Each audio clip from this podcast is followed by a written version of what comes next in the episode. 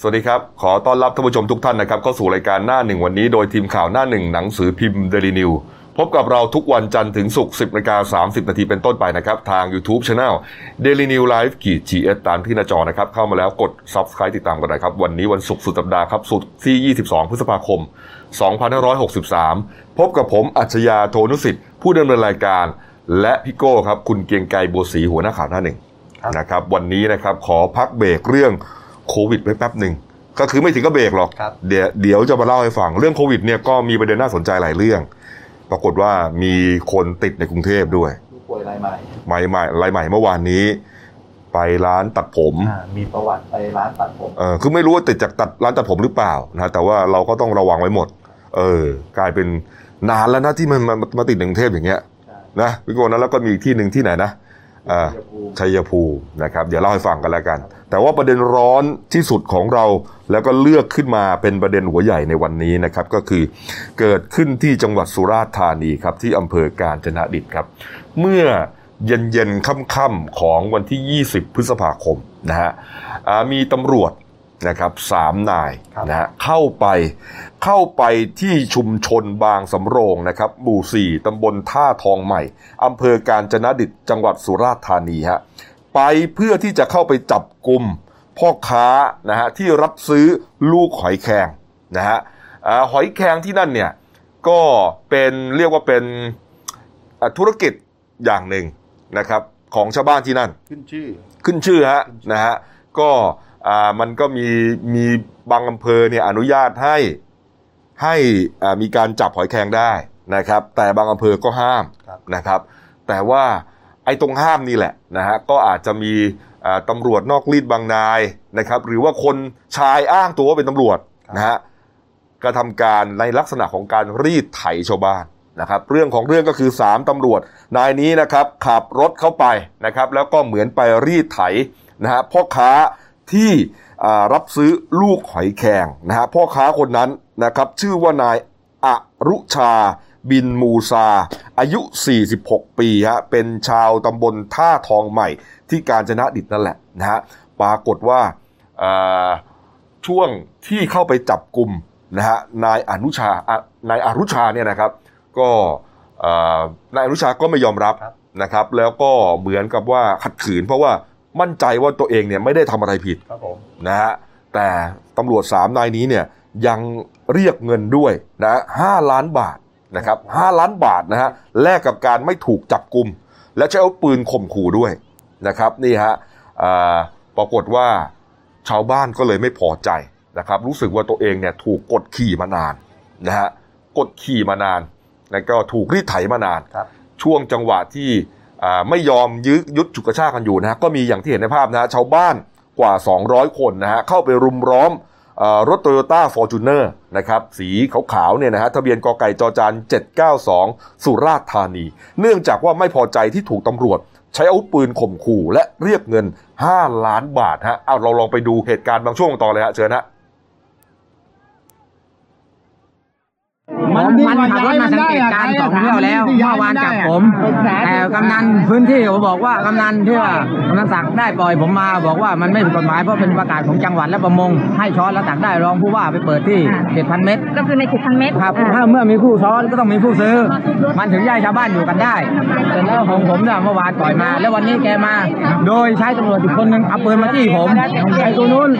ขู่เรียกเงินห้าล้านครับ ผมต้องการให้ประมาณสามคนเหรอคะมาสามคนครับค่ะทางกฎหมายทางทางกฎหมายไม่เอาขอให้ย้ายอย่างเดียวจ่ายใช่ไหมอย่างเดียวยี่สิบโมง ให้อยู่ทางปัตตานีไปเลยไอ้เรื่องมาขอเงินห้าล้านนั้นไม่ติดใจความไม่ติดใจความไม่ขอให้ย้ายอย่างให้เดียวย้ายอย่างเดียวหมายถึงว่าปืนจี้เราแล้วก็ใช่ครับเรียกรับเงินห้าล้านเหรอครับผมมันเคยกี่หนแกตรงไหนคะนี่ครับตรงศาลาครับครับ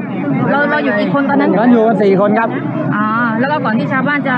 ว่าน้าๆเดินมาเห็นตำรวจมาน้าเดินมาก็ทางนี้หนีขึ้นรถหนีมันพวกผมไม่ได้ถอยรถชนประชาชนด้วยรถชนชนกันชนคนผู้หญิงแล้วก็ชนคนผู้ชายเนาะเดี๋ยวท่านสสเขาจะคุยกับมันคนแกกี่หัวแล้วเนี่ยนี่คือนายอรุชานะฮะคนที่ถูกตำรวจสามนายเนี่ยเข้าไปจับกลุ่มนะนี่ฮะแล้วก็เอ่อใช้ปืนขู่นะฮะปรากฏว่าพอเกิดเรื่องอย่างนี้ฮะชาวบ้านก็เลยไม่ยอมรู้สึกว่าถูกกดขี่กันมานานนะฮะ ก็เลยเข้าไปเอ่อรุมล้อมครับนะครับรถของตำรวจทั้ง 3 นายนะฮะแล้วก็มีเหตุการณ์ที่อัดคลิปมาเลยนะฮะมีเหตุการณ์ที่เอ่อเข้าไปรุมล้อมเข้าไปเขย่ารถเข้าไปส่องดูนะฮะโอ้โหทำให้เอ่อตำรวจสามนายเนี่ยไม่สามารถขยับรถออกได้นะฮะร้อนถึงครับนี่ฮะว่าที่ร้อยตรีสมชายเรือนจันทร์นายอำเภอการจนดิตนะฮะต้องเดินทางมาที่เกิดเหตุพร้อมด้วยพันตำรวจเอกทักษิณสิริโภคพัฒน์นะฮะ ผู้กำกับการสพการจนดิตฮะครับผมมาเจรจากันนานสามชั่วโมงอะตั้งแต่เย็นจนถึงค่ำเลยนะฮะเจรจากันเพราะเพราะชาวบ้านเนี่ยไม่ยอมเลยครับไม่ยอมเลยรู้สึกว่ามันเป็นฟางเส้นสุดท้ายแล้ว มันเกินไปนะฮะเอ่อคนที่เขาทำมาหาเช้ากินค่ำเนี่ยครับนะฮะเอ่อเรียกว่าทำงานกันทุกวันเนี่ยก็ลำบากอยู่แล้วนะฮะต้องเลี้ยงลูกเลี้ยงเมียดูฮะแต่ละคน ก็สภาพชาวประมงฮะแล้วก็นี่ในภาวะวิกฤตเพราะว่าวิกฤตด้วยแล้วก็ไม่รู้ว่าหอยแครงจะขายดีหรือขายไม่ดีก็ไม่รู้อีกอ่าอ่านะฮะมันไม่ใช่ไม่ใช่ภาวะปกติอะครับผมนะครับ ทุกคนก็เดือดร้อนกันไปหมดแหละนะครับ แต่ปรากฏว่าก็ยังมีเนี่ยลักษณะอย่างเงี้ยนะฮะเอ่อตำรวจที่เอ่อไปรีดไถนอกรีดอะไรเขาเนี่ยแล้วก็ทำให้เกิดเหตุร้ายนี้ขึ้นมา เกิดเหตุอย่างนี้ขึ้นมา เกิดเหตุเอามาประจานนะฮะประจานนี่ แล้วสุดท้ายก็ทั้งท่านผู้กำกับนะครับ แล้วก็ท่านนายอำเภอการจนดิตนะฮะก็เจรจาได้เป็นผลสำเร็จนะครับ แต่ว่าก็เรื่องก็ไม่ได้จบแค่นั้นหรอกครับนะฮะเพราะว่ามันยังคาราคาซังอยู่นะครับ ทั้งหมดก็เลยต้องไปเจรจากันที่โรงพักนะครับนี่ฮะไปเจรจากันที่โรงพักนะครับทางพันตำรวจเอกทักษิณสิริโภคพัฒน์นะฮะผู้กำกับการจนดิตเนี่ยนะฮะก็นำชายทั้ง 3 คนนะฮะที่ที่ถูกคุณ อรุชาอ้างเป็นตำรวจนะฮะไปสอบสวนนะครับที่โรงพักก็ตรวจสอบพบว่าเป็นตำรวจจริงๆฮะครับผมเป็นตำรวจสังกัดกองบังคับการสืบสวนสอบสวนตำรวจภูธรภาค8นะครับแล้วก็อ้างว่าที่เข้าไปพื้นที่วันนั้นเนี่ยไปเพื่อจะไปจับกลุ่มการกระทำผิดกฎหมายเกี่ยวกับการประมงอ่าตำรวจอ้างอย่างนี้นะจะไปจับกลุ่มคนทำผิดเกี่ยวกับการประมง แต่ถูกชาวบ้านล้อมรถเพราะชาวบ้านไม่พอใจที่ไปจับครับ นี่ฮะนี่ แต่ว่ายังไม่มีตำรวจอะยังไม่มีชาวบ้านมาแจ้งความจับนะฮะก็เลยปล่อยตำรวจสามคนเนี้ยกลับไปก่อน นี่ครับ ก็เป็นเรื่องเลยนะฮะแต่หลังจากนั้นนะครับ หลังจากนั้นฮะอ่าทางนายอารุชาบินมูซาเนี่ยแหละนะครับ ที่อ่าเป็นผู้เสียหายคนเนี้ยนะฮะก็เลยเข้าไปแจ้งความต่อพันตำรวจโทอรุณจันทร์ภูลรองผู้กำกับสอบสวนนะฮะให้ดำเนินคดีอาญากับตำรวจทั้ง 3 นาย ในข้อหากันโชคทรัพย์ และประทุษร้ายต่อชีวิตและทรัพย์สินฮะนี่ คุณอรุชาบอกว่าต้องมาแจ้ง มาแจ้งความเพื่อความปลอดภัยและปกป้องศักดิ์ศรีนะฮะในฐานะชาวบ้าน ชาวประมงที่มีแค่ 10 นิ้วครับนะตัวเองเนี่ยเป็นคนรับซื้อหอยนะแล้วคนรับซื้อหอยเนี่ยก็มีเยอะแยะไปหมดนะต้องต้องแยกนะอ่าชาวชาวบ้านชาวประมงที่ไปจับหอย แต่ว่าอารุชาเนี่ยเป็นพ่อค้าที่มารับซื้อหอยอีกทีหนึ่งมีเยอะ แต่ทำไมต้องอาเจาะจงมาจับ ตนเองคนเดียวนะครับ แล้วรถยนต์ที่ใช้ก็เป็นรถเถื่อนหรือเปล่าไม่มีว่ายวงกลมตำรวจก็ไม่รู้มาจากไหนนะครับนี่ฮะก็เลยเป็นเรื่องนะครับ เพราะว่าอ่าก็ถือว่าไปแจ้งความจับแล้วนะครับนี่ฮะสำหรับเหตุการณ์ในครั้งนี้ฟางเส้นสุดท้ายในครั้งนี้มันเกิดขึ้น เพราะว่าชาวบ้านนะฮะรวมถึงพ่อค้าเนี่ยเขาทนไม่ไหวที่ถูกกดขี่ มาตลอดกรณีการเข้าไปงมจับหอยในเขตที่ทางจังหวัดอนุญาตนะฮะอันนี้คือจังหวัดอนุญาตด้วยนะฮะจังหวัดอนุญาตด้วยนะครับ แต่ว่าเหมือนกับว่าจะต้องจ่ายเงินเป็นค่าคุ้มครองให้กลุ่มบุคคลในเขตอำเภอเมืองสุราษฎร์ธานีก่อน จ่ายแล้วถึงจะมาจับหอยได้ แต่พอจับได้แล้วนะครับกับมีคน มาจับกลุ่มอีกรอบหนึ่งอ้างว่าทำกับประมงผิดกฎหมายอีก เท่ากับรอบแรกก็เสียเงิน รอบสองก็เสียของนะครับนี่ฮะแต่กลับไม่มีการไปจับกลุ่มกลุ่มเรือคาดหอยของกลุ่มนายทุนเลยที่ใช้เครื่องมือผิดกฎหมายฮะโอ้โหนี่ฮะคงคงน่าจะบานปลายให้เรื่องนี้บานปลายเรื่องนี้นะอ่าเราก็พยายามอ่าตรวจสอบ นะครับตรวจสอบก็ได้ความจริงมาจากท่านผู้ว่าเลยนะฮะท่านผู้ว่านะครับคุณวิชวุฒิจินโต ผู้ว่าราชการจังหวัดสุราษฎร์ธานี ก็เล่าให้ฟังว่าเรื่องนี้เป็นอย่างไร เขาบอกว่าในพื้นที่เขตอนุรักษ์นะครับหนึ่งร้อยหนึ่งพันเมตร ก็คือ 1 กิโลเมตรเนี่ยตามแนวชายฝั่งเนี่ยเป็นพื้นที่ที่ทางจังหวัดเขาสงวนไว้สำหรับการทำประมงพื้นบ้านนะครับให้กับประมงแบบธรรมชาติพื้นบ้าน คืองมงมหอยด้วยมือนะหรือตะแกรงแค่นั้นนะครับ ห้ามใช้เครื่องมือที่เขาเรียกว่าคาดหอยแครงเออคือเครื่องมือคาดหอยแครงเนี่ยมันจะกวาดเอาไปหมดไงหอยเด็กหอยเล็กเอาไปหมดเลยนะเหมือนกับอ่าเวลาไปจับปลาทูอะนะฮะมันก็จะมีช่วงเวลาห้ามแล้วก็ตาของของอวนของอะไรเนี่ย มันจะมากน้อยอะไรยังไงขนาดไหนนะครับ นี่ฮะนี่นี่คุณนุ่นอยู่ในสายเหรอต่อแล้วเหรอฮะอ้าวผู้สื่อข่าวเราที่สุราษฎร์ธานีเลยนะอะอ่านะครับอะ อ่าเราไปต่อไปไปฟังคุยกับคุณนุ่นนะฮะคุณอรุณีวิทิพย์รอดนะครับ ผู้เอ่อผู้สื่อข่าวของเรานะครับ ประจำจังหวัดสุราษฎร์ธานีครับสวัสดีสวัสดีครับ คุณอรุณีครับค่ะสวัสดีค่ะครับคุณอรุณีตอนนี้อยู่ที่ไหนครับ อยู่กลางทะเลบริเวณปากอ่าวแม่อ่าวบ้านดอนนะคะแต่เขตของตำบลบางชนะอำเภอเมืองจังหวัดสุราษฎร์ธานีค่ะ ครับ อ่า แล้วไปทำอะไรครับวันนี้เอ่อ วันนี้นะคะ ท่านสสสมชาติประดิษฐ์พรนะคะสสสุราษฎร์ธานีพรรคประชาธิปัตย์นะคะ ในฐานะอ่ากรรมาธิการการตำรวจสภาผู้แทนราษฎรนะคะได้เดินทางลงมาพื้นที่เพื่อที่จะพูดคุยกับชาวประมงพื้นบ้าน แล้วก็ชาวบ้านที่ที่มารวมตัวกัน เก็บลูกหอยแครงอะนะคะครับอ่าหลังจากที่มันได้เกิดปัญหา มีเจ้าหน้าที่ตำรวจสามนายเนี่ยพยายามเข้าไปเพื่อกันโชคทรัพย์อ่ากลุ่มผู้รับซื้อหอยแครงอะค่ะในพื้นที่ตำบลท่าทองใหม่อำเภอกาญจนดิตค่ะอืมแล้วจริง ๆ แล้วเนี่ยอ่าเอาเอาเอาเอาเอาเอาประเด็นเกี่ยวกับการหอยแครงรับซื้อหอยแครงพวกนี้หน่อยฮะ คุณอรุณีค่ะเคลียร์ให้หน่อยว่าสรุปแล้วเขาทำได้ไม่ได้ยังไงครับไอ้ประมงหอยแครงเนี่ย คือตามตามตามประกาศของของกรมประมงนะคะ เมื่อวานนี่มีโอกาสได้พูดคุยกับท่านประมงจังหวัดนะคะครับว่าก่อนหน้านี้เคยมีประกาศของอ่าประกาศกระทรวงของกระทรวงเกษตรนะคะ ห้ามไม่ให้มีการซื้อขายลูกหอยแครงนะคะ ที่มีขนาดเล็กกว่า 6มิลลิเมตรอืมนะคะแล้วก็ห้ามมีการเคลื่อนย้าย แต่ว่าเมื่ออ่า13 กรกฎาคม 60 เนี่ยค่ะได้มีพระราชกำหนดออกมานะคะ ให้ยกเลิกประกาศของกฎกระทรวงทั้งหมดนะคะ โดยออกมาเป็นอ่าข้อกำหนดเรื่องของการใช้เครื่องมือในการทำประมงครับนะคะอ่าในการทำประมงเนี่ยการคาดการเก็บลูกหอยเนี่ยสามารถทำด้วยทำได้ด้วยการเก็บปัก โดยไม่ใช้เครื่องมือ ซึ่งต้องอาศัยเครื่องมือกลอื่น ๆ ค่ะอืม หมายถึงว่าถ้าชาวบ้านเนี่ยอ่าตักเก็บโดยธรรมชาติ โดยเครื่องมือที่ผลิตขึ้นเอง โดยที่ไม่ใช้เครื่องจักรกลเนี่ย สามารถทำได้โดยไม่มีความผิดค่ะ แล้วก็ไม่มีข้อกฎหมายตัวไหนห้ามไม่ให้มีการซื้อขายลูกหอยอะค่ะ อ่านะครับ แต่ว่าตำรวจอ่าสามนายเนี่ยก็เข้าไปนะครับอ่าแล้วค่ะ แล้วในเมื่อในเมื่อเขาเขาไม่มีความผิดอย่างเงี้ยฮะแล้วแล้วเขาไปไปใช้อำนาจหรือกฎหมายอะไรเข้าไปจับกลุ่ม เข้าใจนะคะว่าเป็นเป็นการใช้ข้อว่างอ่าทางข้อกฎหมาย ในความไม่รู้ในความไม่รู้ของชาวบ้านเข้าไปมากกว่าค่ะ แต่ว่าตอนนี้นะคะอ่าเราต้องยอมรับว่าในเรื่องในเรื่องของระบบการสื่อสารเนี่ยทำให้ชาวบ้านเนี่ยมีความรู้ความเข้าใจในเรื่องข้อกฎหมายมากขึ้นนะคะมันก็เลยเกิดปัญหาขึ้นมาไงคะว่าคือตัวตัวชาวบ้านเองเขาก็รู้ข้อกฎหมาย มันก็เลยมันก็เลยมีเกิดการต่อต้านกันขึ้นมาค่ะ ครับอ่าทีนี้คนคนที่อ่าเป็นเหมือนผู้เสียหายของอาคดีนี้ก็คือ คุณอรุชาแต่คุณอรุชาเนี่ยเขาเป็นพ่อค้ารับซื้อถูกไหมฮะใช่ค่ะอ่าแล้วพ่อพ่อค้ารับซื้อเนี่ย ไม่ใช่เป็นคนไม่ใช่เป็นชาวบ้านที่ไปจับหอย แล้วตำรวจมามาเรียกมารีดไถอะไรกับเอากับพ่อค้ารับซื้อหอยอะเอ่อเท่าที่ทราบนะคะเป็นการกล่าวอ้างว่าอ่าเป็นการรับซื้อลูกหอยแครงที่ที่ได้มาโดยโดยผิดกฎหมายอะค่ะ อืม ถ้าถ้าถ้าเรามองกันในเรื่องของแง่ของความเป็นจริงอะนะคะครับอ่าการการการมันเข้าไปจับมันกุมมันเนี่ยอย่างน้อยจะต้องมีพยานหลักฐานว่าคุณใช้เครื่องมือประมงที่ผิดกฎหมายอืมจึงจะสามารถจับกุมได้ แต่ขนาดจุดจุดตรงที่จุดเกิดเหตุนะคะมันเป็นบริเวณบนบนพื้นดินนะนะแล้วก็มีการซื้อขายหมายถึงว่าชาวบ้านเนี่ยเอาหอยขึ้นไปขายตรงนั้น ครับ อ่าถ้าถ้าเรามองในหลักก็คืออ่าถ้าชาวบ้านผิดจริง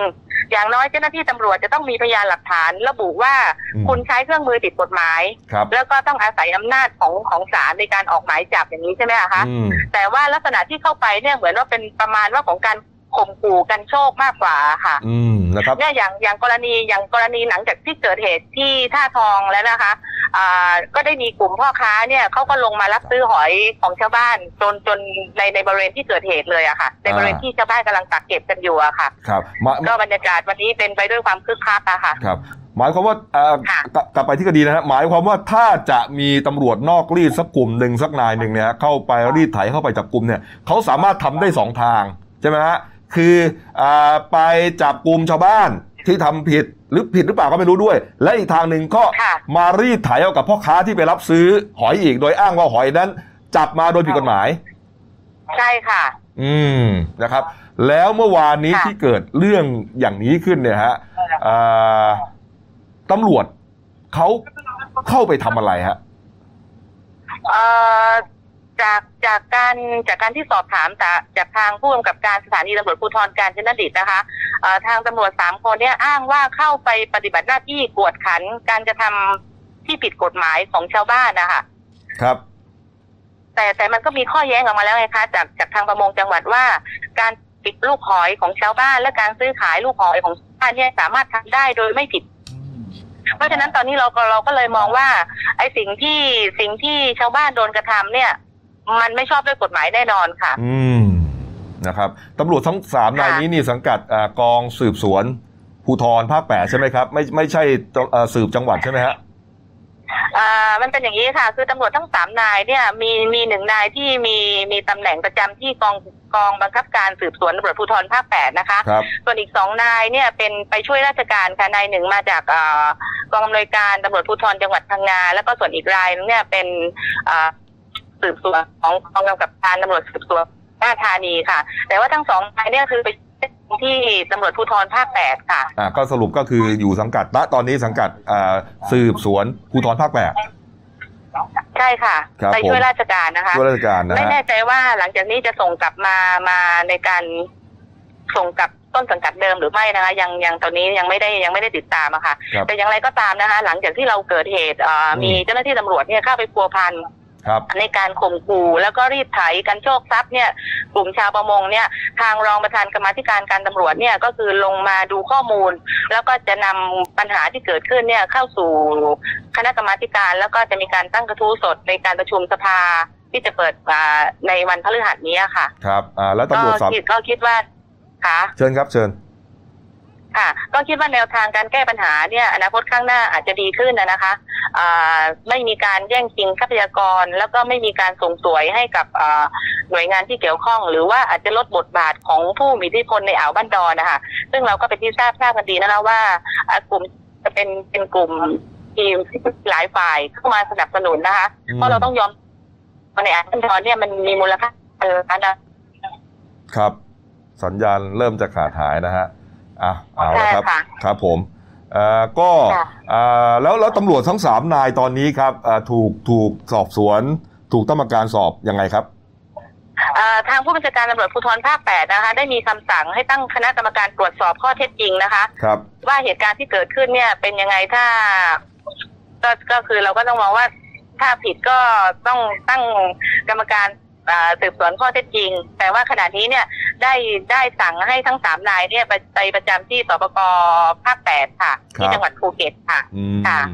เอ่ออ่าตอนนี้ตอนนี้นะคะชาวบ้านในพื้นที่นี่ที่ที่มาชาวประมงชายฝั่งที่มาเก็บหอยเนี่ยค่ะเขาบอกว่าเขามีความสบายใจขึ้นมาในระดับหนึ่งครับ ที่ที่ไม่ถูกขีดที่พบหรือว่าถูกกว่าเข้าขีดตัวค่ะ อืม ก็คือเหมือนมี เรียกว่าอ่าตำรวจระดับผู้ใหญ่เนี่ยเห็นเรื่องนี้แล้วเห็นมานานนี้แล้วนะครับค่ะครับค่ะเอาละครับเอาละฮะขอบคุณนะครับ คุณอรุณีครับค่ะขอบค่ะคุณสมากวัสคดีรับค่ะสวัสดีครับ คุณอรุณีวิจิตรค่ะรอดนะครับค่ะผู้สื่อข่าวหนังสือพิมพ์เดลินิวและเดลินิวไลฟ์ประจำจังหวัดสุราษฎร์ธานีนี่ฮะเป็นเรื่องขึ้นมาเลยนะครับเอ่อบางทีก็ต้องยอมรับนะตำรวจนอกรีดอย่างนี้ก็มีนะฮะแม้ว่ายังอยู่ในการตั้งกรรมการสอบสวนเนี่ยแต่ชาวบ้านเนี่ยถ้ามันไม่เหลืออดจริงๆนะ นะพี่โกนะไม่เหลืออดจริง ๆ ไม่ไม่เดือดร้อนจริง ๆ เนี่ยเขาไม่ทำขนาดนี้นะฮะนี่คงจะทำกันมานานนะมันเป็นเหมือนอีกสาขาอาชีพทำไมยังต้องโดนไปรีดเงินเขาแบบนี้เป็นพ่อพ่อค้ารับซื้อลูกหอยอย่างเงี้ยเออซึ่งเราก็ไม่เคยได้ยินมาก่อนนะใช่นะเออแล้วก็ก็เออเนี่ยฮะคือคือเหมือนตำรวจไป ไปเอาข้อมูลอาจจะเป็นกฎหมายเก่า อืมการรับซื้อลูกหอยก็ถือว่าผิดกฎหมายก่อนหน้านี้ฮะครับ แต่เมื่อที่คุณนุ่นให้สัมภาษณ์ก็บอกว่าอืมทางประมงก็ยืนยันว่าไม่ได้ผิดกฎหมาย อืมเนี่ยครับ ผมมีรายงานเพิ่มเติมแล้วกันนะครับ เมื่อกี้ที่ค้างไว้นะครับอ่าก็ประกาศของทางจังหวัดแล้วก็กรมประมงเนี่ยบอกว่าอ่า ให้งมด้วยมือหรือตะแกรงได้ โดยห้ามใช้เครื่องมือคลาดหอยแครงครับนะครับก็เป็นการตามประกาศของคณะกรรมการประมงจังหวัดเมื่อปี 60 นะครับ ซึ่งปัจจุบันมีพื้นที่อนุญาตให้เลี้ยงหอยได้ในบางอำเภอเท่านั้นนะครับที่เอ่อเช่นอำเภอชัยยา ท่าฉาง กาญจนดิต ดอนสักและอำเภอเกาะสมุย ส่วนพื้นที่ที่ไม่มีการอนุญาตให้เลี้ยงหอยก็ได้แก่อำเภอเมืองสุราษฎร์ธานีและอำเภอพุนพินนะครับ โดยการซื้อขายหอยอา โดยการซื้อขายลูกหอยแครงที่ประมงพื้นบ้านจับมาย่อมกระทำได้ไม่เป็นการผิดกฎหมายนี่แล้วไปรีดเขาไปเรียกเงินเขาทำไมนะฮะดูฮะเอออับอายขายที่หน้าเขานะครับ เอ้ามาดูเรื่องโควิด -19 บ้างนะครับ เมื่อวานนี้นะครับ เอาประเด็นเรื่องของเออสมชก่อนแล้วกันนะ ครับผมก็นะเรียงไปตามลำดับเนี่ยนะครับเมื่อวานนี้ครับพลเอกสมศักดิ์รุ่งสิตานะครับเลขาธิการสภาความมั่นคงแห่งชาตินะครับก็ในฐานะประธานกรรมการเกี่ยวกับพิจารณาการผ่อนปลนนะครับกิจการกิจกิจกรรมต่างๆนะครับเมื่อวานนี้ท่านพลเอกสมศักดิ์นะครับก็ออกมาบอกว่าวันนี้หมายถึงเมื่อวานเนี่ยนะมีการ ประชุมหน่วยงานที่เกี่ยวข้องหลายด้านด้วยกัน ไม่ว่าจะเป็นด้านข่าวกรอง ด้านความมั่นคง สาธารณสุขนะฮะรวมถึงเศรษฐกิจสังคมต่างๆ เพื่อที่มาจะมาสรุปกันว่าสรุปแล้วนะฮะพรกฉุกเฉินเนี่ยจะต่ออายุหรือไม่นะครับ คือคืออาคณะกรรมการชุดเนี้ยต้องพิต้องพิจารณาก่อนครับนะครับ ว่าจะเอาอยัางไงต่อไป โดยอ่าพลเอกสมศักดิ์ยืนยันว่าพิจารณาอย่างรอบด้านนะฮะสุดท้าย ก็เป็นมติของกรรมอ่ากรรมการชุดนี้ว่า ขอต่ออายุนะครับพรกฉุกเฉินออกไปอีกหนึ่งเดือนนะฮะให้ครอบคลุมช่วงเดือนมิถุนายนทั้งเดือนอ่าพรกฉุกเฉินฉบับปัจจุบันจะหมดอายุ 31 พฤษภาคม ก็ขยายออกไปอีกครับ ขยายออกไป ขยายออกไปอันเนื่องมาจากว่าอ่ามันจะมีการผ่อนปลนมันจะมีการผ่อนปลนมาตรการในระยะ 3 ระยะ4นะครับอ่า ก็จะมีหลายกิจการกิจกรรมนะที่จะต้องผ่อนปลนนะฮะแล้วมันก็อาจจะมีความเสี่ยงใช่ไหมพี่โก็มีความเสี่ยงของอาเรื่องของเชื้อกับระบาดต่างๆเนี่ยมันเลยต้องมีกฎหมายตัวแม่เนี่ยคุมอยู่ไว้อีกทีหนึ่งก็คือณณเวลานี้เราอยู่ผ่อนคลายระยะที่สองใช่ก็นะเดี๋ยวครับยังมีระยะที่สามที่สี่ครับนี่ก็ฮะเลยต้องยืดยืดพรกฉุกเฉินออกไปถึง เดือนมิถุนายน น่าจะทั้งเดือนครับนะฮะเต็มเดือนนี้เลยนะฮะก็จะคุมระยะ 3 ระยะ 4 นั่นเองครับวันนี้นะครับ 11นาฬิกาก็เอาเข้าที่ประชุมสบคชุดใหญ่นะครับท่านนายกก็จะเป็นประธานนะครับ ก็อ่ามติจริง ๆ ก็จะวันนี้ แต่ว่าก็สุดท้ายก็ต้องไปจบที่คอรมอนะฮะก็คงจะเป็นสัปดาห์หน้าครับวันอังคารนะครับอ่าคอรมอก็จะเป็นคนอาอนุมัติในครั้งสุดท้ายนะครับในวันอังคารขยายไปอีกเดือน เดือนมิถุนายนอีกหนึ่งเดือนเต็มๆก็คือประมาณหนึ่งกรกฎานี่เด็ก ๆ จะเปิดเทอมกันพอดี ใช่ ก็คือเหมือนว่าต้องเอาให้อยู่ภายในอีกหนึ่งเดือนมิถุนาถูกต้องครับนี่ฮะแล้วก็พลเอกสมศักดิ์ก็ยืนยันนะว่าไอการประกาศยังคงอยู่พรกฉุกเฉินเนี่ยไม่ได้เกี่ยวกับเรื่องการเมืองครับไม่มีเลยนะฮะเป็นเรื่องของ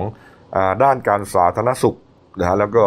อ่าคุณภาพชีวิตนะฮะการป้องกันโรคจริงๆนะฮะไม่เกี่ยว ที่มีคนไปวิพากษ์วิจารณ์เนี่ยไม่ยืนยันว่าไม่มีแน่นอนนะครับ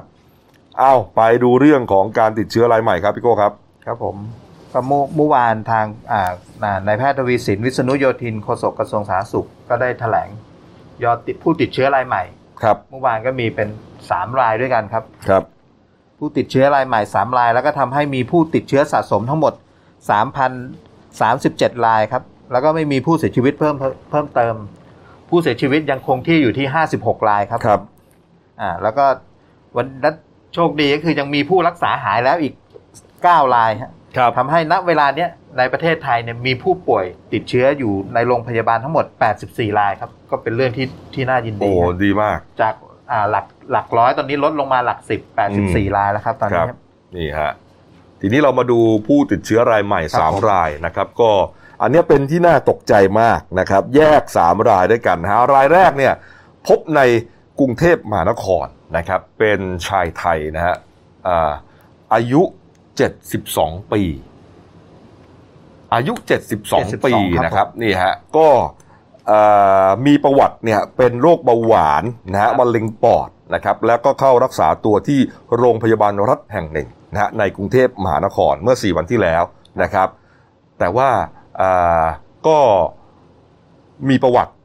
ไปตัดผมด้วย น่าน่าสนใจตรงเนี้ยครับนี่ฮะโก็ฮะอะไปก็คือเหมือนว่าพอพอติดเชื้อปั๊บอะทางทีมแพทย์ก็ต้องสอบสวนอืมอะคุณไปไหนอะไรมาไหนมาบ้างมีโรคประจำตัวอะไรไหมครับแล้วก็อย่างของรายล่าสุดที่อายุ 72 เนี่ยอืมพบประวัติว่าเคยไปตัดผมที่ร้านย่านประชาชื่นครับแล้วไปตัดผมแล้วก็กระทั่งวันที่ 18 พฤษภาคม อืมก็มีอาการไข้ไอมีเสมหะครับ ก็ไป ตรวจที่โรงพยาบาลเอกชน กระทั่งวันที่20ย้ายจากโรงพยาบาลเอกชนไปโรงพยาบาลรัฐอืผมลตรวจออกมาก็พบว่ามีเชื้อโควิด โอ้โหเนี่ยฮะเนี่ยฮะก็ซึ่งซึ่งทางเจ้าหน้าที่ก็เลยกังวลว่าเหมือนการสอบสวนไปแล้ว เอ๊ะ ปัจจัยเสี่ยงก็ยังเอ๊ะน่าสนใจอยู่ที่ร้านตัดผม อืม เพราะว่าร้านตัดผมเนี่ยถูกอ่าผ่อนคลายนะครับ ในระยะที่สองครับนะฮะช่วงนี้เองอะช่วงที่ผ่านมานี่เองสัปดาห์สองสัปดาห์ที่ผ่านมานี่เองฮะ แต่มันก็ยังไม่มีใครยืนยันนะครับว่าอ่าคุณลุงท่านเนี้ยติดจากร้านตัดผมนะครับ อาจจะติดจากไปโรงพยาบาลก็ได้ครับหรืออาจจะติดจากอ่าที่อื่นที่แกไปก็ได้ เออ ชีวิตเราคนหนึ่งก็คงไม่ได้อยู่แต่บ้านแล้วก็มาร้านตัดผมนะอ่าอาจจะไปเดินตลาดไปอ่าเซเว่นอีเลฟเว่นไปซื้อร้านริมถนนอะไรพวกเนี้ยฮะคือคือเพียงแต่ว่าอ่ามีรายงานประวัติเสี่ยงก็ก็ก็ต้องบอกกันมาแค่นั้นเองนะครับนี่ฮะส่วน รายที่สองนะครับเป็นชายชาวเยอรมนีนะครับอายุ 42 ปีฮะคนนี้ไม่มีโรคประจำตัวไม่มีอาการอะไรนะครับ ประวัติเสี่ยงของเขาก็คือว่าเดินทางกลับไปบ้านเมีย บ้านภรรยาชาวไทย ใช่ที่จังหวัดชัยภูมิครัใช่ครับนี่ก็ฮะคือไปไปตั้งแต่ช่วงเดือนเมษาครับอืม30 เมษาจนกระทั่งถึงวันที่ 16 พฤษภาครับ แล้วก็มีช่วงที่ไปเนี่ยมีญาติคนหนึ่งอะอืมมีลักษณะมีอาการไอแห้งๆช่วงต้นเดือนพฤษภาครับ ก็คือหนึ่งคนแต่ประมาณวันที่8ไปตรวจรักษาก็ที่จังหวัดชัยภูมิ อืมเบื้องต้นก็ไม่พบไม่พบเชื้ออะไรนะครับ ครับ แล้วก็ทางผู้ป่วยที่เป็นชาวเยอรมันเนี่ย ช่วงที่อยู่ชัยภูมิเนี่ย ก็เดินทางไปหลังจากที่ผ่อนคลายเนี่ยก็มีการไปเดินที่ห้างที่ห้างด้วยห้างสรรพสินค้าก็ไปเดินด้วยครับ ครับ ช่วงที่ผ่อนเนี่ยเพิ่งผ่อนคลายล่าสุดเนยครับกระทั่งวันที่สิบแปดเนี่ย ไปตรวจสุขภาพ ก็พบว่ามี อาการติดเชื้อ นี่สิบแปดพฤษภาคมครับ ที่เขาบอกว่าอ่ามีญาติหนึ่งคนมีอาการไข้คอแห้งเนี่ย แต่ไม่ได้ไปตรวจรักษาเนี่ย ไม่แน่ใจว่าเป็นภรรยาของเขาหรือเปล่านะครับ ก็คือไม่รู้ว่าติดจากคนนี้หรือเปล่า แต่คนเนี้ยไม่ได้ติดไม่ไม่ไม่มีเชื้อโควิดนะครับ แล้วก็อ่าไปเดินห้างอย่างที่บอกฮะ18เนี่ยกลับมากรุงเทพแล้วนะครับ ตรวจสุขภาพเพื่อเตรียมจะเข้าทำงาน ครับ หมายถึงว่าออฟฟิศคงจะเริ่มเปิดเนี่ยนะฮะก็ปรากฏว่าดันพบเชื้อเข้าฮะ ก็เลยตอนนี้เลยพื้นที่เสี่ยงสองที่ก็จะมีที่ชัยภูมิ ครับผมแล้วก็นะร้านตัดผมย่านประชาชื่น เออนี่อันนี้ตั้งตุ๊กตาไว้ก่อนนะ เดี๋ยวอ่าเดี๋ยวจะมีปัญหากันเพราะว่ามันอาจจะไม่ใช่ก็ได้ใช่นะฮะเอาละแต่ว่า สถานที่ที่อยู่ในข่ายเนี่ย ก็ต้องทำความสะอาดอย่างดีเลยล่ะนะครับ เพื่อป้องกันอ่าวันวันเนี้ยคงลงพื้นที่ตรวจสใช่อบ หาสืบสวนหาสาเหตุโรคอีกทีหนึ่งครับครับ ส่วนรายที่ครับ3นะครับก็เป็นหญิงไทยอายุ 25 ปีนะครับ คนนี้กลับมาจากไปเรียนภาษาที่ประเทศฟิลิปปินส์นะครับกลับมานะถึงกรุงเทพนะครับเมื่อ 13 พฤษภาคมนะฮะแล้วก็อยู่ในสถานที่กักกันของรัฐนะครับที่จังหวัดชนบุรีครับนะครับนี่ฮะก็เอ่อทั้งหมด 3 รายด้วยกันนะครับเมื่อวานนี้ครับนะครับก็แหม่คือเพิ่งเพิ่งตรวจพบเชื้อเมื่อวันที่ 19 19 พฤษภาครับอะแล้วก็ของรายที่กลับมาจากฟิลิปปินส์นี่ก็เหมือนก็ไม่ได้แสดงอาการด้วยนะครับ อืมพอพอพอเจออย่างนี้เข้าเนี่ยสามรายอย่างนี้เข้าเนี่ยเราก็รู้สึกว่ามันมันเหมือนอยู่ในสังคมอีกแล้วนะจากที่แต่ก่อนเนี่ยเหมือนอยู่ในสถานที่คือกลับมาจากเมืองนอกอ่าอ่าเจอก็อยู่ที่กลุ่มเสี่ยงกักกันของรัฐกลุ่มนะเสี่ยงที่รัฐจัดให้กลุ่มเสี่ยงเนี่ยนะฮะอ่าผู้ที่ติดเชื้อเนี่ยครับนะครับ แล้วก็อ่ากักกันครับในในสะอ่ากักกัน อะไรอะคนต่างด้าวอ่าที่สะเดาบ้างครับผมนะครับ หรือกลุ่มเสี่ยงอยู่ที่ใต้ ครับถ้าเป็นส่วนใหญ่ อ่า โอ้โหอันนี้ขึ้นมากรุงเทพเลย กรุงเทพกับอีสานเต็มเต็มๆเลย ก็ยังเสี่ยงอยู่นะ ครับเออ ทีนี้ก็ไม่รู้ว่าระยะสามระยะสี่นี่เขาจะเอายังไงต่อ ครับ นะครับนี่ฮะเอ่อมาดูอีกประเด็นหนึ่งครับ ประเด็นนี้เนี่ยก็ก็น่าสนใจนะครับ เมื่อวานนี้ครับคุณหมอทวีสินนะครับก็แถลงหลังจากแถลงไปเนี่ยนะแกก็พูดเหมือนประมาณว่าอ่าช่วงเนี้ยนะครับตัวเลขของผู้ติดเชื้อเนี่ยเริ่มลดลงแล้วนะครับแล้วก็มีความเป็นไปได้ว่าจะลดจำนวนวันแถลงข่าวลงด้วย เพราะว่าไม่งั้นเนี่ยเหมือนแถลงทุกวันทุกวันเนี่ยมันเหมือนกับสสถานการณ์ของเราเนี่ยยังรุนแรงอยู่ครับเสาร์อาทิตย์ก็แถลงอ่าอ่าแต่ก่อนเนี่ยโอเคนะครับช่วงที่มันติดกันเยอะๆเนี่ยหลายสิบหรือเป็นร้อยเนี่ยอ่าเข้าใจได้นะแต่เนี่ยบางทีไม่วางบางวันไม่มี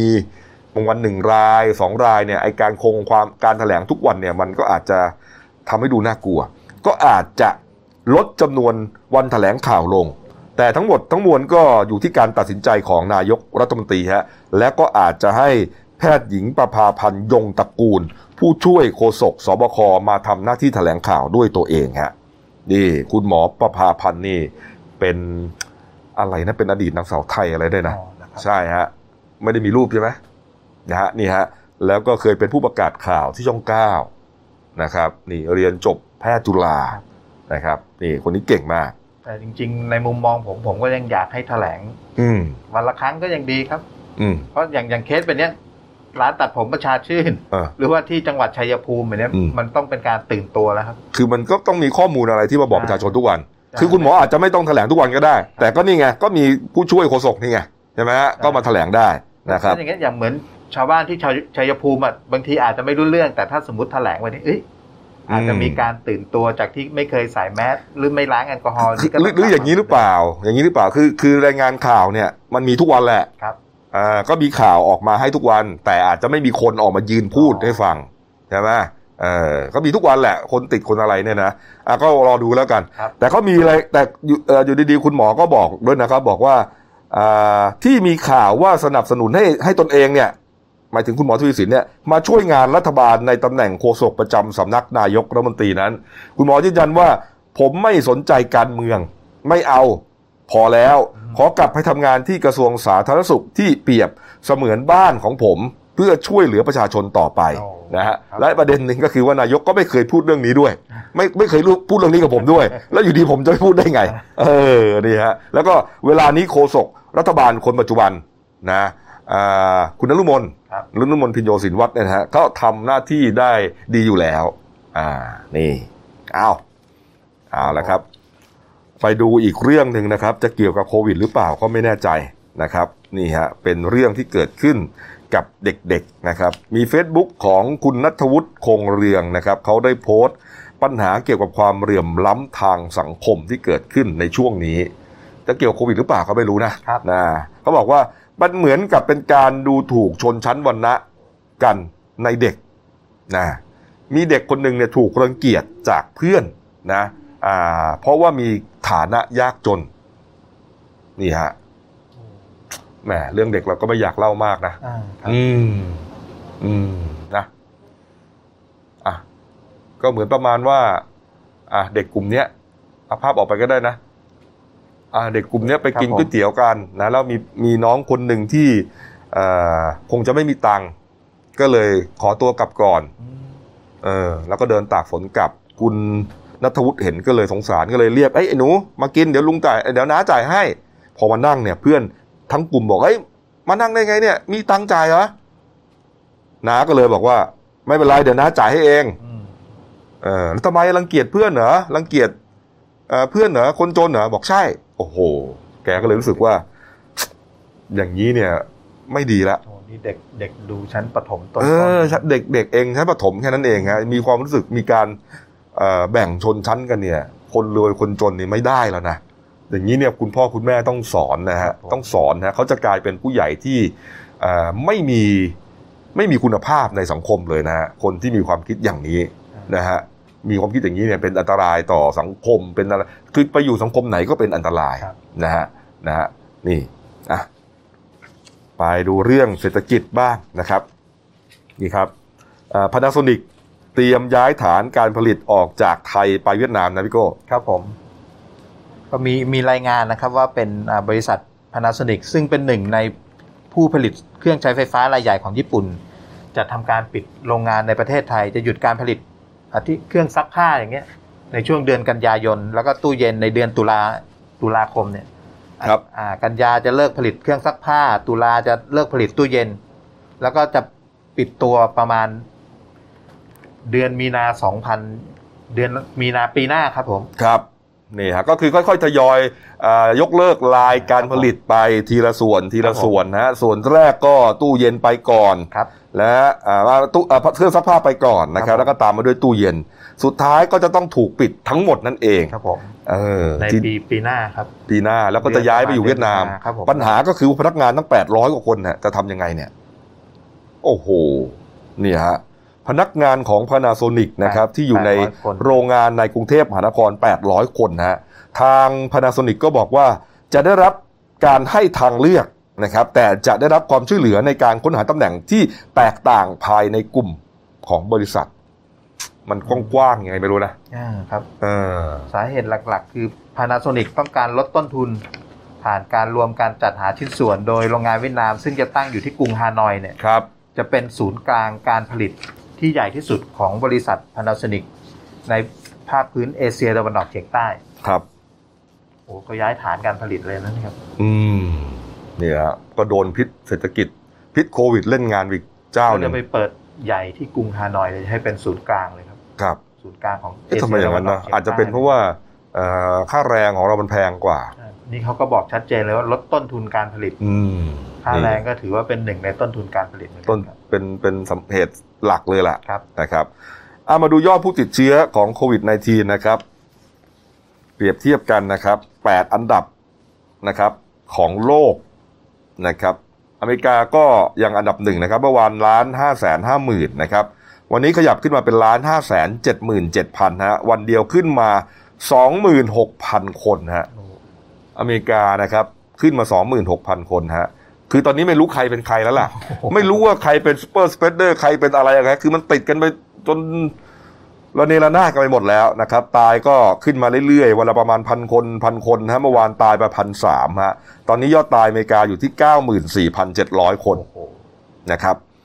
รัสเซียก็หนักหนานะฮะรัสเซียอันดับสองนะครับตอนนี้นะครับแซงเข้ามาเรื่อยๆเรื่อยๆเรื่อยๆนะฮะอยู่อันดับสองแล้วนะครับ เมื่อวานนี้ยังอยู่ที่สามแสนแปดพันคนนะฮะติดเชื้อ วันนี้ขึ้นมาสามแสนหนึ่งหมื่นเจ็ดพันนะฮะขึ้นมาเท่าไหร่อะ เก้าพันคนเก้าพันคนนะฮะโดยมีบราซิล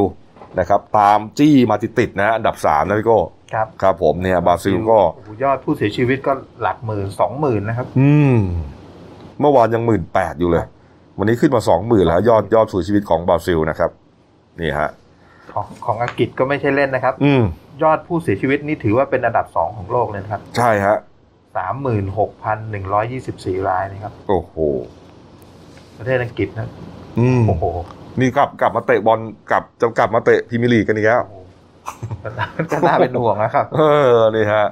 เออรายการ after the game เราก็ โซนโซนยุโรปนี่หลักสองหมื่นสามหมื่นอัพหมดเลยครับผู้เสียชีวิตนะครับ ครับ อังกฤษสเปน อิตาลี ฝรั่งเศส อืมนี่ละหลักหมื่นหมดเลยครับผู้เสียชีวิตครับ ส่วน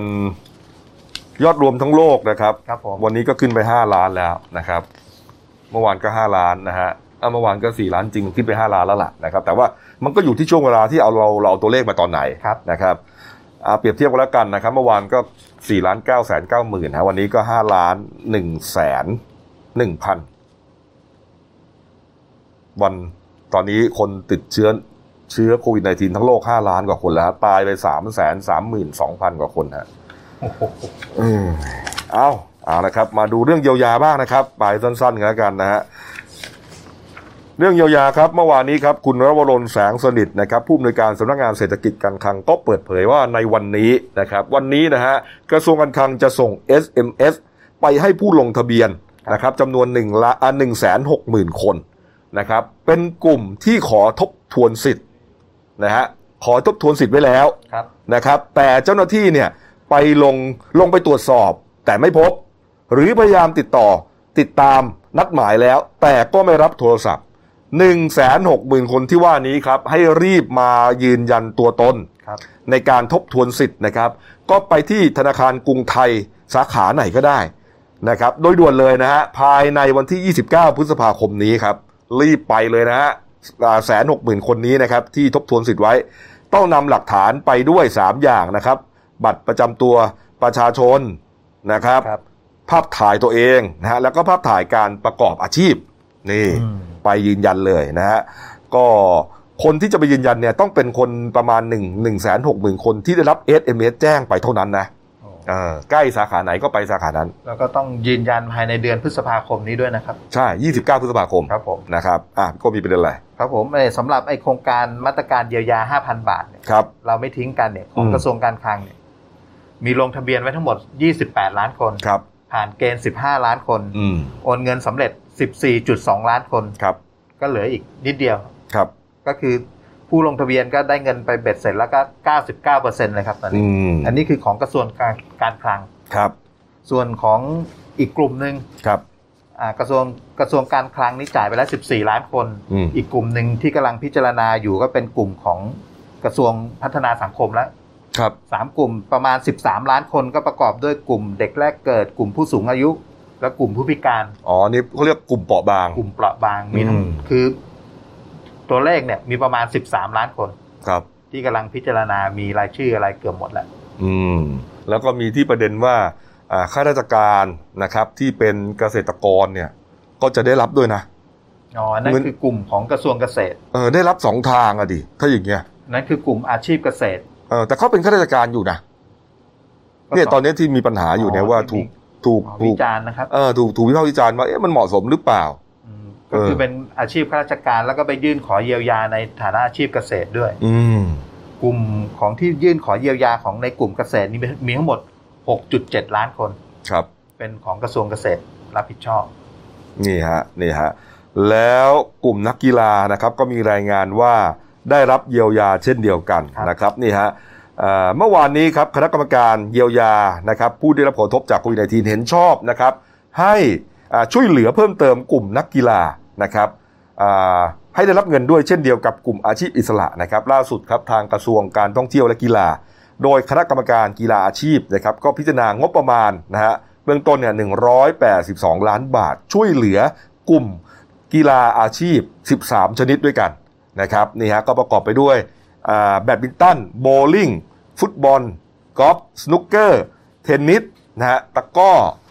วอลเลย์บอลนะครับบาสเกตบอลเทเบิลเทนนิสกีฬาแข่งรถยนต์ แข่งรถจักรยานยนต์ และมวยไทยฮะเยอะเลยฮะ13 ชนิดนะฮะโดยเอ่อผู้ที่รับสิทธิ์นะครับก็จะมี 5 กลุ่มด้วยกันก็เป็นนักกีฬาอาชีพครับผมบุคลากรกีฬาอาชีพนะฮะสมาคมกีฬาอาชีพ สโมสรกีฬาอาชีพ และผู้จัดการแข่งขันโอ้ทุกกลุ่มเลยห้ากลุ่มห้ากลุ่มใหญ่5กลุ่มใหญ่เลยก็คือแทบจะครบถ้วนนะนะครับนี่ฮะแล้วเห็นว่าทางอ่าคณะกรรมการกีฬามวยเขาก็จะช่วยเหลือด้วยนะพี่โก้ครับก็ทางได้พิจารณางบประมาณช่วยเหลือเยียวยาบุคคลในวงการกีฬามวยครับที่ขึ้นทะเบียนต่อสำนักงานคณะกรรมการกีฬามวย ก็ยอดเบื้องต้นก็ 79 ล้านบาทที่จะเข้าไปช่วยเหลือนะครับครับช่วยเหลือครอบคลุมทั้ง 7 กลุ่มก็คือนักมวยที่อายุระหว่าง 15ถึง17 ปี และนักมวยอายุ 18 ปีขึ้นไป 2 ก็เป็นกลุ่มผู้ฝึกสอน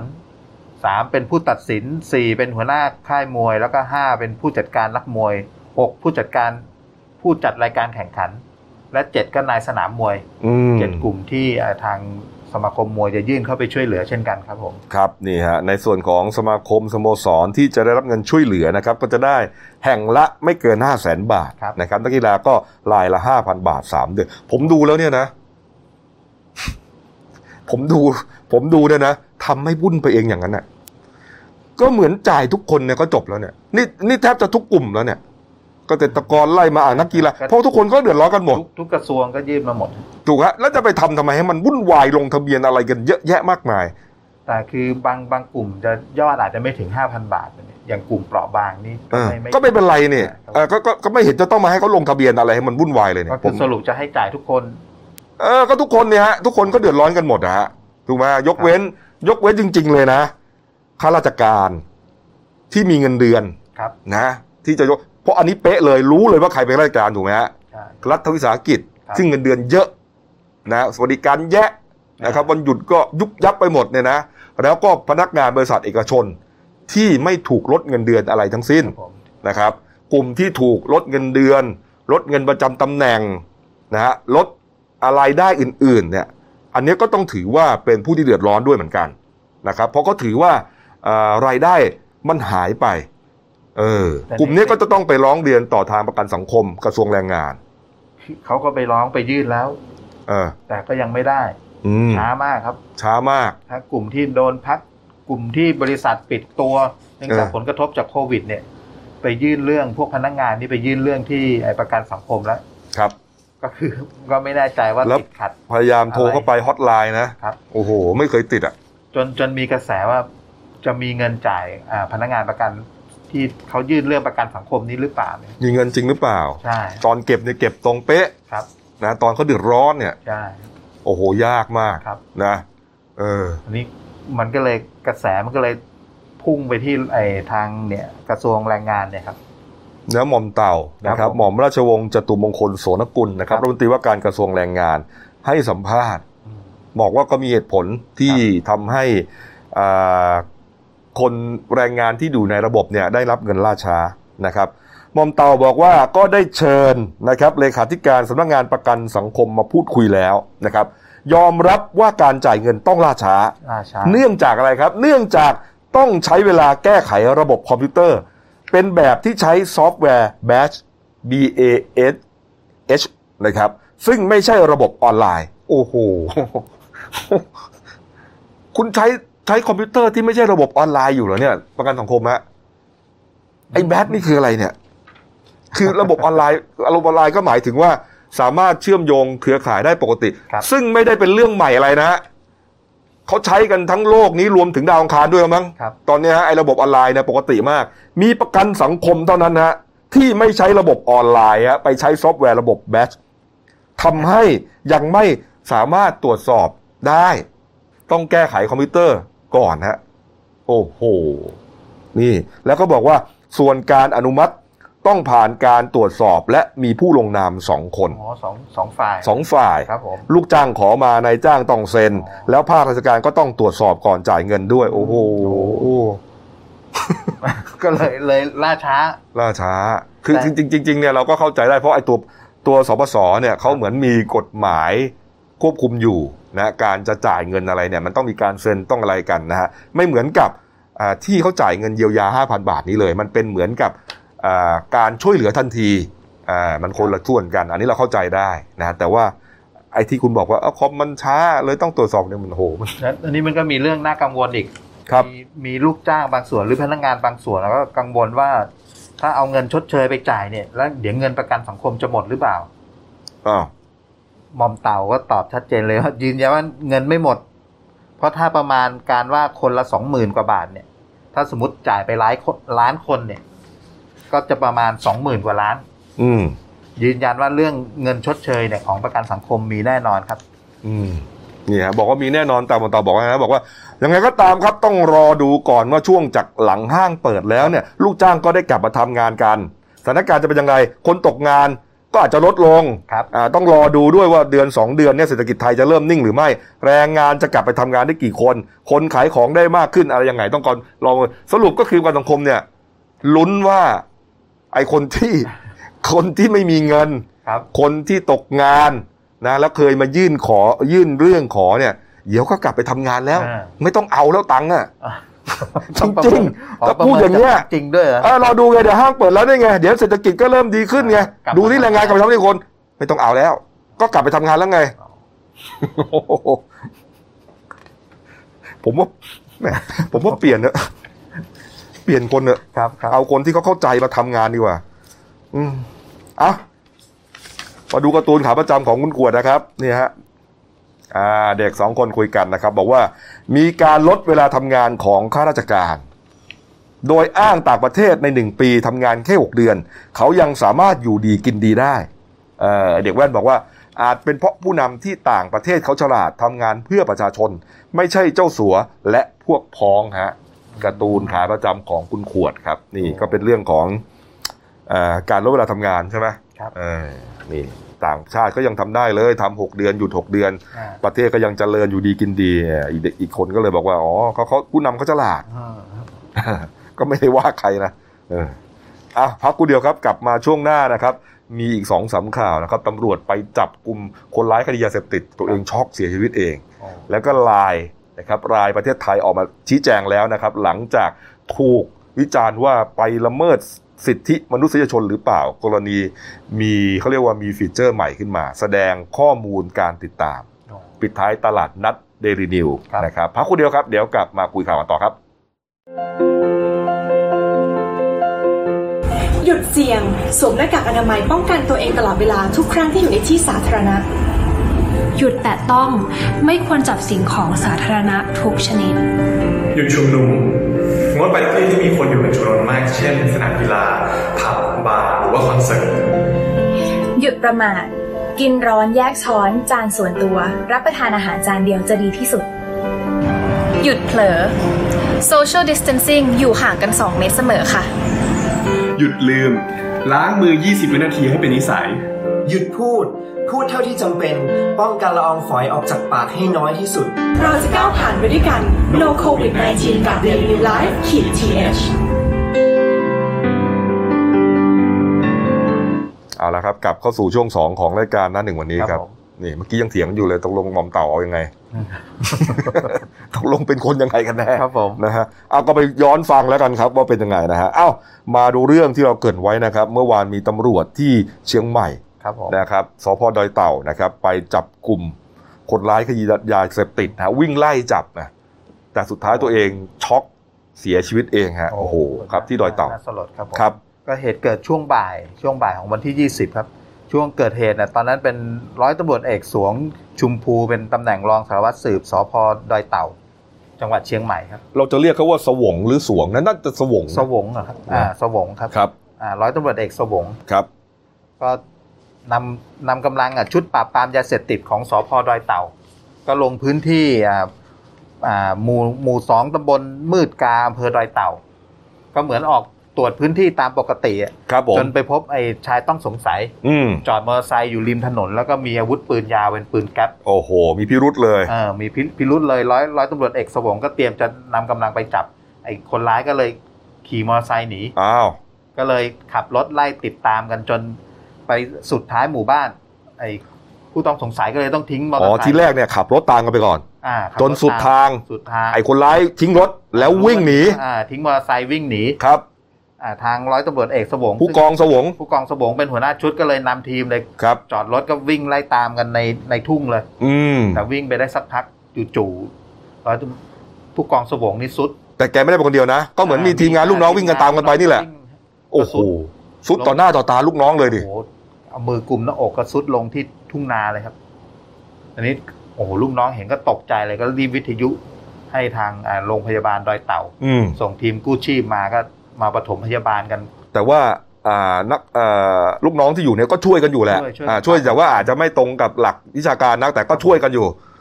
จนแต่ว่าทีมงานของโรงพยาบาลดอยเต่ามานี่ก็อ่าทีมช่วยกู้ชีพฮะครับก็เลยต้องปั๊มหัวใจตามขั้นตอนแล้วก็รีบพาส่งโรงพยาบาลครับ แต่ก็ยื้อยื้อชีวิตไม่ไว้ไม่ได้ครับ โอ้โห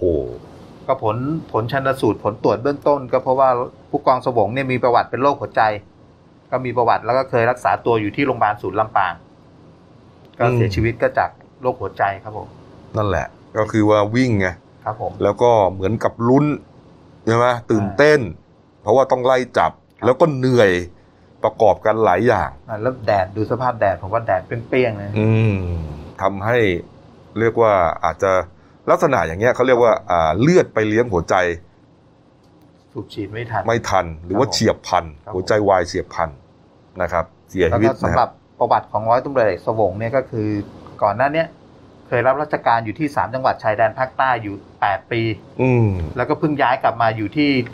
ดอยเต่าเนี่ยเพิ่งเพิ่งย้ายมาใหม่ๆเลยเนะครับ โอ้โห แล้วก็มีลูกด้วยนะ ลูกก็ยังอ่อนอยู่เลยนะครับผมลูกก็สองปีกับสี่เดือน โอ้ครับโหผมดูดิฮะ คุณผู้กองสวงเนี่ยก็อายุแค่สี่สิบสองเท่านั้นเองอ่าภูมิลำเนาเป็นชาวอำเภอเถินจังหวัดลำปางอืมแต่ไปรับราชการที่ภาคใต้แล้วก็เพิ่งย้ายกลับมาที่จังหวัดเชียงใหม่ โอ้โห ส่วนผู้ต้องสงสัยที่ไอ้วิ่งหนีน่ะก็ถูกจับตามจับได้ครับอืมชื่อนายเจตมูลคล้าย ก็เป็นคนในพื้นที่ครับตำบลดอยเต่าอำเภอดอยเต่า ตรวจอ่าหลักฐานก็พบว่าพบอาวุธปืนแก๊ปหนึ่งกระบอก เครื่องกระสุนเจ็ดนัด แล้วก็รับสารภาพสาเหตุที่วิ่งหนีก็เพิ่งเสพยาบ้าไปสองเม็ดอ๋อก็ตกใจเห็นตำรวจใจเห็นตำรวจก็วิ่งหนีเลย อืม กลับมาที่ผู้กองสวงเนี่ยนะเศร้ามากนะครับเอ่อลูกยังอ่อนอยู่เลยนะลูกสองคนต้องกำพร้าพ่อเนี่ยขณะที่ยังไม่รู้จักเลยมั้งว่าพ่อเนี่ยเอ่อชื่ออะไรอะสองสองขวบขวอะบกับสี่อีกคนหนึ่งสี่เดือนยังจำหน้าพ่อได้ไม่ดีเลยอะดูฮะสี่เดือนหนึ่งโอ้โห นี่ก็ถือว่าตายในหน้าที่จริง ๆนะเนี่ยใช่ครับนี่คือแบบตายขณะทำงานจริง ๆ นะฮะเนี่ย ขอแสดงความเสียใจด้วยกันแล้วกันนะครับอะก็เห็นว่าทางผู้บังคับบัญชาก็เตรียมเสนอครับปูนบำเหน็จนะครับผมเสียชีวิตขณะปฏิบัติหน้าที่นะครับครับอ่านะครับ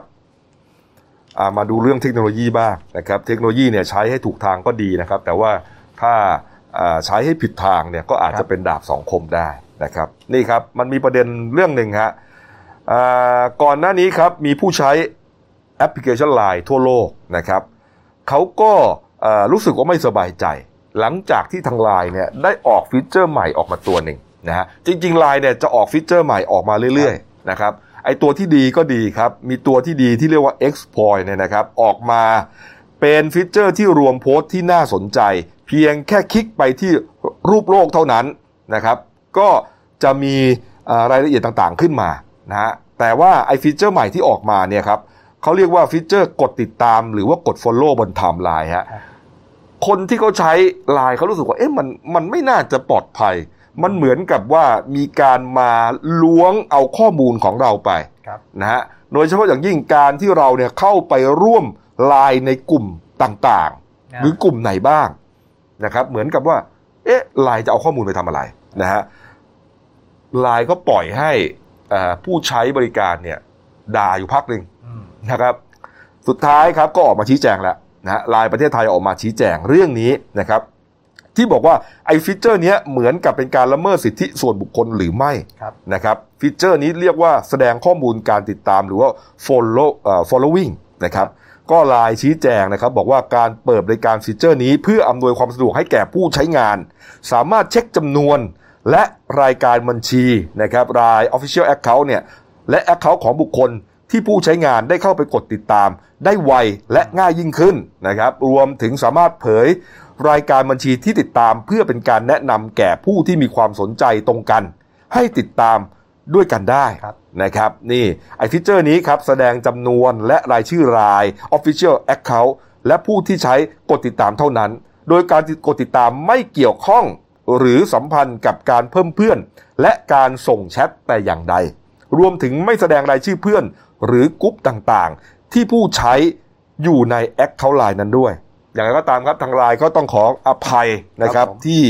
เอ่อมาชี้แจงล่าช้าจนทำให้เกิดความไม่สบายใจกับผู้ใช้งานจำนวนมาก แล้วก็จะน้อมรับคำติเตียนทั้งหมดไปปรับปรุงแก้ไขก็แล้วกัน แต่ว่าเขาบอกว่าใครที่เอ่อยังไม่สบายใจนะ ก็ให้ไปเลือกอะไม่อนุญาตให้คนติดตามได้ นะครับมีการเลือกเปิดปิดการแสดงข้อมูลต่างๆ ได้ด้วยตัวเองฮะเข้าไปที่เมนูตั้งค่าครับนะครับทำลายตั้งค่าการติดตาม แล้วก็ทำตามขั้นตอนต่อไปนะครับนี่อ่าแล้วครับ ก็จบไปครับเอามาดูปิดท้ายครับตลาดนัดเดลินิวนะครับนี่ฮะทุกวันเลยครับของเราใช่ครับใช่ครับนะฮะวันนี้ก็มี 2 เรื่องด้วยกันนะครับอ่าเดี๋ยวผมเอาเรื่องปลากระพงกันแล้วกันนะครับผมอ้าว ปลากระพงแดดเดียวบางจะเก่งครับ นี่เป็นสหกรณ์ประมงบางจะเก่งนะครับนี่ฮะอ่าเขาเรียกว่าเป็นสหกรณ์การแปรรูปอาหารทะเลนะครับตั้งอยู่ที่เลขที่ 28ทับ2หมู่ 8ตำบลบางจะเก่งอำเภอเมืองจังหวัดสมุทรสงครามฮะผู้จัดการของสหกรณ์ชื่อว่าคุณนกนาตยาภูลทั่วญาตินะครับครับผมเขาบอกว่าอ่าช่วงโควิดเนี่ยก็มีปัญหาเหมือนกัน เพราะว่าร้านอาหารปิดนะฮะ ประมงลากอวนมาลากเอาปลามาก็ไม่รู้จะไปขายใครครับขายก็ได้น้อยลงนะครับ ก็เลยคิดที่จะมาแปรรูปนะครับ โดยทำเอาปลากระพงแดดเดียว ของก็บอกว่าที่นี่สะอาดมาก ปลอดสารพิษร้อยเปอร์เซ็นต์ฮะรสชาติดีด้วย ไม่มีกลิ่นเหม็นด้วยครับแล้วก็บรรจุอยู่ในถุงพลาสติกใสนะครับสุญญากาศ เก็บในตู้เย็นนะฮะช่องฟรีซเนี่ยแช่แข็งหนึ่งเดือน แล้วถูกด้วยไม่แพงด้วยแพ็คละร้อยห้าสิบาทเท่านั้นนะอันนี้ไม่รวมค่าขนส่งนะฮะ นี่สนใจก็ติดต่อไปได้นะครับ ตามอ่าที่อยู่ที่ขึ้นอยู่หน้าจอครับผมนะครับอ่าสากรณ์บางจะเก่งบางแก้วนะครับ เบอร์โทรศัพท์ 0 8 7 4 0 7 2 7 4 5 ครับ พร้อมรับสายตลอดเวลาฮะครับนี่ฮะผมอ่ามีอีกที่หนึ่งนะพี่โก้อ่าอันนี้คุณอ่าอันนี้ได้รับผลกระทบจากโควิดโดยตรงเลยครับครับอ่าคุณเพนนภาสารสุวรรณครับ เป็นอดีตพนักงานธุรการที่อ่าร้านก๋วยเตี๋ยวเรือที่ในห้างสรรพสินค้าอ๋อปิดนี่อ่าห้างสินห้างสรรพสินค้าปิดอ่า คุณเพนนภาก็เลยเอ๊ะเบนเข็มลองมาทำอะไร เพื่อหารายได้พิเศษจำหน่ายทางออนไลน์ครับ ก็เลยทหมูทอดเจียงไฮ้ครับ อืมโอ้นี่ผมกินบ่อยอ่าครับผมอร่อย พอดีคือคุณเพญนภาก็ชอบทำกับข้าวทำอาหารก็เลย อ่า คิดสูตรหมูทอดเจียงไฮ้อ่านอกจากหมูทอดแล้วก็ยังมีอ่าน่องไก่ข้าวเหนียว ขายราคาจำหน่ายชุดละ50บาท อ่าก็คือเน้นเน้นขายทางออนไลน์เลยนะครับอ่าถ้าสมมติจะสั่งซื้อก็สามารถติดต่อได้ที่ ID Line เพนจัง 26 แล้วก็ Facebook เพนนภาวันปาน แล้วก็เบอร์โทรศัพท์ 0824269153 ครับ อืม แกชอบอ่าหมูทอดเชียงไฮ้หมูทอดเชียงไฮ้แต่แกมาตั้งแบรนด์ของแกเองครับผมหมูทอด 63 ครับครับผมนะฮะหมูทอด 63 นะฮะนี่ น่ากินนะครับผมไม่เออไม่ได้ลงรายละเอียดว่าร้านอยู่ที่ไหนอะไรยังไงครับ ก็ให้ติดต่อทางเน้นทางออนไลน์เลยครับ ใช่ ให้ข้อมูลมาทาง Facebook ทางไม่มีหน้าร้านครับผมนะส่งสั่งกันทางออนไลน์ก็แล้วกันครับผมนะครับนี่ฮะส่วนฝากร้านก็มีนะครับพี่โก้ครับเดลินิวรับฝากร้านฮะอ่านี่เป็นของอ่าดาราสาวสวยครับ คุณปุ๊กปิ๊กอ่านัทกันอัมพรพงศ์ครับ ก็ฝากบัวลอยเผือกอ่าปอปอบัวลอยเผือกสูตรโบราณครับ เน้นเผือกใส่แป้งนิดหน่อย แล้วก็ใช้น้ำน้ำตาลมะพร้าวแท้ครับ ไม่ใช้น้ำตาลทรายอ๋ออัมพวาเลยอ่าน้ำตาลมะพร้าวแท้จากอัมพวาจะครับหอมนะอ่าแต่เน้นหวานน้อย แล้วก็เน้นกะทิทำสดใหม่ต่อวันไม่มีสีไม่มีวัตถุกันเสียอ่าจำหน่ายราคาถ้วยละอ่ากระปุกละ 50 บาท แต่ถ้าพิเศษใส่ไข่หวานก็ 60 บาทครับอ่าก็ติดต่อได้ทาง Facebook ปอปอบัวลอยเผือก แล้วก็ IG ปอปอบัวลอยเผือกอืม ครับผมนี่อ่าไม่อ่าคุณปุ๊กปิ๊กไม่ได้ให้เบอร์โทรศัพท์ไว้นะครับ ก็ให้ดูทาง Facebook เออ อ่าปุ๊กปิ๊กเนี่ย เป็นมิสแกนไทยแลนด์ 2015โอ้ครับผมจำต้องจำไหนละทางครับผมเนี่ยทั้งต้องอ่านปากคนได้ด้วยนะทั้งศิลปินทั้งทั้งนางงามก็ส่งของเรามาครับ ใช่ นี่ฮะมิสแกรนนะครับ ช่องเจ็ดอีกต่างหากนะฮะดรช่องเจ็ดด้วยครับ นี่โอ้โหนี่ฮะเป็นดาราช่องเจ็ดครับน้องปุ๊กปิ๊กก็น่ารักปอปอไงอ่าปอปอก็ย่อมาจากปุ๊กปิ๊กอืมนะครับปอปอบัวลอยเผือกเดี๋ยวสั่งเลยครับผมเดี๋ยวสั่งเลยนะครับ นี่ต้อยเตรียมตรวจเลยนะ ออกตังค์ไปก่อนด้วยโอ้โหเอออ้าวมาดูหนังสือพิมพ์เรานะครับหนึ่งดาวนะครับโอ้โหนี่ คอลัมน์เนี่ยน่าสนใจทุกอันเลยนะวันนี้ผมเห็นนะ พระราหูอมจันทร์วัดศรีสะทอง ที่เขาไปไหว้กันอะอ๋อนคไหว้ราหูอะอ๋ออ่าหน้าสิบครับ หมอชี้ทางเลือก UVC UVC ค่าโควิด ครับผม -19 หน้ากากผ้าพิมพ์ลายเก๋มีสไตล์โดนใจโหพลิกเป็นอ่านได้เลยฮะเมนูอาหารไทยที่ร้านทองหล่อ โอ้โห นี่ ชาติสุชาติดนตรีเข้าใจง่ายอ่านให้หมดเลยฮะ ปูพื้นแบบไม่ง้อกาวซีเมนต์หน้าเจ็ดครับ สุดยอด น่าอ่านทุกช่วง ทุกคอลัมน์เลย ช่วงโควิด วันนี้อ่านหนังสือพิมพ์ผมว่าครบอรรถรส ถูกต้องครบฮะเครื่องเลยฮะ คสิรับสิบบาทเองนะ ครับผมโอ้โหทำเงินหายยังไม่เสียดายเลยเนี่ยทุกเรื่องสิบบาทวันนี้ฮะใช่ อ่านแล้วอยากจะชิมอะไรก็ดูในตลาดนัดเดลินิวส์ได้อีก ถูกต้อง อาหารคาวอาหารหวานผลไม้อะไรมีหมดครับ อืม นี่ครับ ส่วนเรื่องสั้นของฉันนะครับ เรื่องที่ตีพิมพ์ลงในเดลินิวส์ฉบับวันเสาร์ที่ 23 พฤษภาคมนะฮะชื่อว่าเรื่องนาฏกรรมนอกวงล้อมนะครับ เขียนโดยคุณรัชพลสืบวิเศษฮะ เรื่องจะเป็นยังไงก็ไปหาอ่านกัน ได้อ่านยังมีเรื่องสั้นให้ติดตามทุกวันอีกครับ ใช่ครับ แต่ว่าเดลินิวตลาดนัดเดลินิวเนี่ย ถ้าบางคนรอไม่ไหวนะครับ เพราะว่าเนื้อที่น้อยครับอ่าแล้ววันก็อาจจะสองสามเรื่องเนี่ยนะฮะก็เข้าไปนี่เลยครับ ไปตลาดนัดเดลินิวไลฟ์เลยโอ้โหเป็นตลาดนัดออนไลน์นะฮะอันนี้คือกลุ่ม Facebook นะฮะเข้าไปเลยครับแอดเข้ามาเลย เดี๋ยวจะมีทีมงานแอดมินเนี่ยรับแอดเลยแล้วก็ เข้าไปดูกฎกติกาต่างๆ แล้วก็ขายของได้เลยฮะตอนนี้กำลังคึกคักมาก อยากขายอะไรขายเลยนะครับขายได้เลยครับนะฮะที่อ่าถูกต้องตามกติกาครับนะครับ ได้ทุกอย่างทุกชนิดจะไปรับสมัครงาน จะไปขอทำงานครับอะไรก็ได้ครับที่ที่เดือดร้อนอะโอ้โหเห็นเขียนมาทุกสารพัดเลยนะสารพัดเลยฮะครับบางคนเป็นศิลปินวาดรูปก็มีนะก็อ๋อครับขายของเก่ารองเท้ามือสองก็ได้ทุกอย่างครับเออไม่เฉพาะอาหารอย่างเดียวครับส่วนใหญ่คนจะนึกว่าแค่อาหารตลาดนัดใช่ไหม ทุกอย่าง ที่ดิน ที่ดินยังเห็นเข้ามาขายเลยครับขายบ้านก็มาขาย ประกาศขายบ้านขายที่ดินพระเครื่องยังมีเลย อ๋อโอ้โหนี่ผมว่าครบเครื่องตลาดเลยจริงๆนะพระเครื่องยังมีเลย ครับ เออ นี่ฮะ ได้ทุกอย่างนะครับกำลังคึกคักคลิกเข้าไปเลยฮะ ตลาดนัดเดลินิวส์ครับ นะครับเอาละครับอะก็ออกอากาศพร้อมกันนะครับสองแพลตฟอร์มครับ YouTube และ Facebook ชื่อเดียวกัน d e a l New Life กีจีเอสนะคครัรับบผม ผมให้คลิกอะไรให้กดติดตามแล้วก็กดกันไปฮะนะเออจะได้เจอกันทุกวันครับ นะครับ วันนี้หมดเวลานะครับ ลาไปก่อนพบกันอีกทีวันจันทร์นะครับ ครับผม ไปก่อนครับ สวัสดีครับ